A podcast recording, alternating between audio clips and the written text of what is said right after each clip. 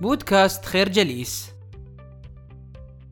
ما الذي يجعل رواية ما تعيش وتقرأ حتى بعد مرور 155 عاما على نشرها؟ فنحن أمام واحدة من أهم وأعظم كلاسيكيات الأدب العالمي على الإطلاق.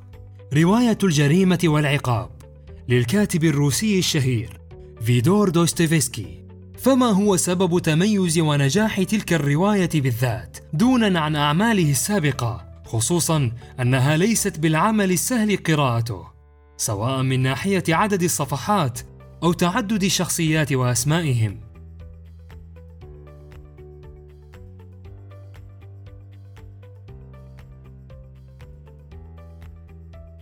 دعونا اولا نتعرف على ملخص الجريمة والعقاب. ثم نجيب عن كل تلك الأسئلة. ولا تخف عزيزي المشاهد فإذا لم تكن قرأت الرواية بعد فهذا الملخص لن يفسد عليك قراءتك المنتظرة. أي أنه دون حرق لأحداث رئيسية أو كشف للمصائر النهائية لشخصيات الرواية. تدور الرواية في مدينة سان بيترسبرغ عن طالب الحقوق السابق روديون راسكولينيكوف فقير وفي أدنى طبقات المجتمع الروسي. تأتي له فكرة شيطانية بأن يقتل عجوزا مرابية يعرفها جيدا ويسرق مالها.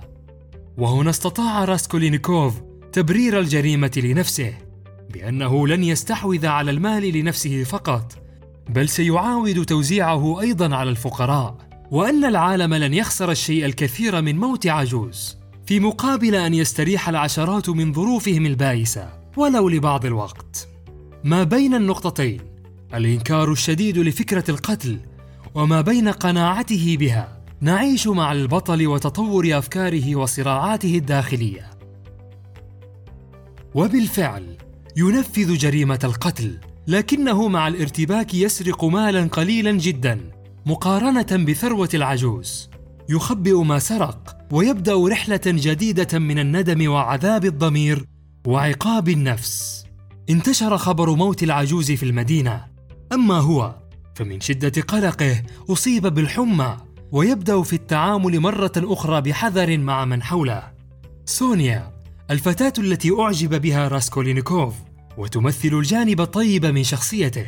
وأركادي إيفانوفيتش الممثل للجانب السيء وكلاهما سوف يكون له دور فيما بعد لكشف الجريمة. وغيرهم من الشخصيات الكثيرة التي نعيش معها رحلة العقاب التي تلت الجريمة. وهل ستقتصر فقط على معاناة راسكولينيكوف النفسية أم تتطور إلى أبعد من ذلك؟ هنا نحن أمام ملحمة إنسانية متكاملة تشكل فيها الجريمة عاملا رئيسي لكنه ليس الوحيد. فدوستويفسكي أراد قول الكثير من خلال تلك الجريمة وما بعدها فأدخلنا معه في صراع نفسي وفكري عن معان كثيرة في الحياة. والصراع الدائم بين الخير والشر. شخصيات الرواية ليست أحادية الشكل كتلك التي نقرأ مثلها عشرات بل مئات المرات. ولن تتاح لنا فرص كثيرة للتقرب لهذه الدرجة لعقلية شخص مقبل على ارتكاب جريمة ما والأحاسيس التي تنتابه أثناء وبعد الإفلات بعملته تلك. للدرجة التي جعلت عالم النفس الشهير سيغموند فرويد يستعين بالرواية وشخصياتها.